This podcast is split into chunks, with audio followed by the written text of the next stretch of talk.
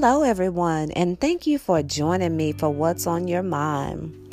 As we are counting down our presidents, we are 10 days from a new year, 2021. Only 10, 9 days left in the month of December 2020 on my mind presenting the 10th President of the United States of America, John Tyler.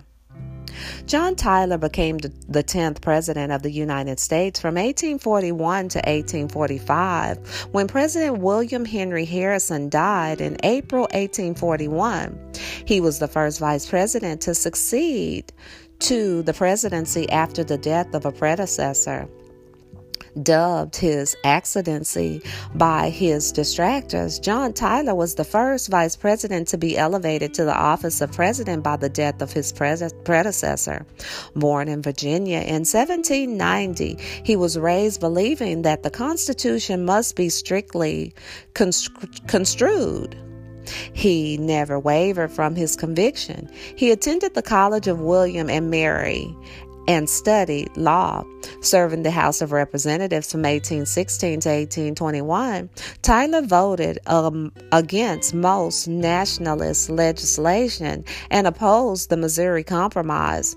After leaving the House, he served as governor of Virginia. As a senator, he reluctantly supported Jackson for president as a choice of evils. Tyler soon joined the state's rights Southerners in Congress who banded with Henry Clay, Daniel Webster, and their newly formed Whig Party opposing President Jackson. The Whigs nominated Tyler for vice president in 1840, hoping for support from Southern states writers who could not stomach Jacksonian democracy. The slogan, Tippecanoe and Tyler too, implied flag waving nationals plus a dash of Southern sectionalism. Clay, intending to keep party leadership in his own hands, minimized his nat- nationalist views temporarily. Webster proclaimed himself a Je- Jeffersonian Democrat, but after the election, both men tried to dominate old Tippecanoe. Suddenly, President Harrison was dead, and Tyler too was in the White House. At first, the Whigs were not too disturbed, although Tyler insisted upon assuming the full powers of a duly elected president. He even delivered an inaugural address, but it seemed full of good Whig doctrine. Whigs, optimistic that Tyler would accept their program, soon was disillusioned. Tyler was ready to compromise on the banking question, but Clay would not budge. He would not accept Tyler's Exchequer system, and Tyler vetoed Clay's bill to re establish a national bank with branches in several states. A similar bank bill was passed by Congress, but again, on states' rights grounds, Tyler vetoed it. In retaliation, the Whigs expelled Tyler from their party. All the cabinet resigned but Secretary of State Webster. A year later, when Tyler vetoed a terrorist bill, the first impeachment resolution against the president was introduced in the House of Representatives. A committee headed by Representative John Quincy Adams reported that the president had misused the veto power, but the resolution failed.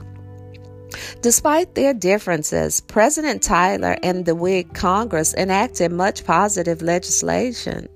The log cabin bill enabled a settler to com- to claim 160 acres of land before it was offered publicly for sale and later pay $1.25 an acre for it.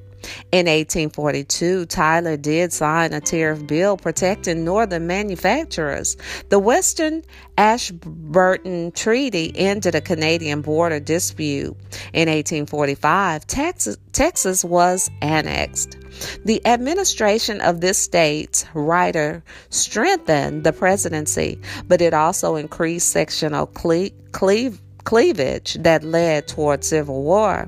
But the end, by the end of his term, Tyler had replaced the original Whig cabinet with Southern conservatives. In 1844, Calhoun became Secretary of State.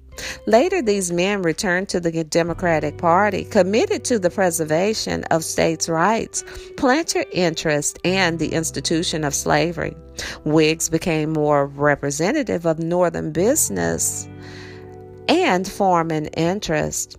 When the first Southern states succeeded in 1861, Tyler led a compromise movement Failing, he worked to create the Southern Confederacy. He died in 1862, a member of the Confederate House of Representatives. Throughout his life, Tyler suffered from poor health. As he aged, he suffered more fre- frequently from colds during the winter. On January 12, 1862, after complaining of chills and dizziness, he vomited and collapsed. Despite treatment, his health failed to improve, and he made plans to return to Sherwood Forest by the 18th. As he lay in bed the night before, he began suffocating, and Julia summoned his doctor. Shortly after midnight, he died, most likely due to a stroke. He was 71. Tyler was buried in Hollywood Cemetery in Richmond, Virginia, near the grave site of President James Monroe.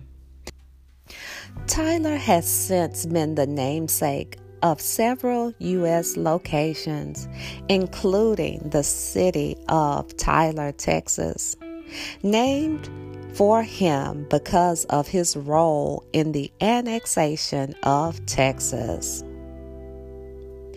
Presenting the 10th President of the United States of America, John Taylor.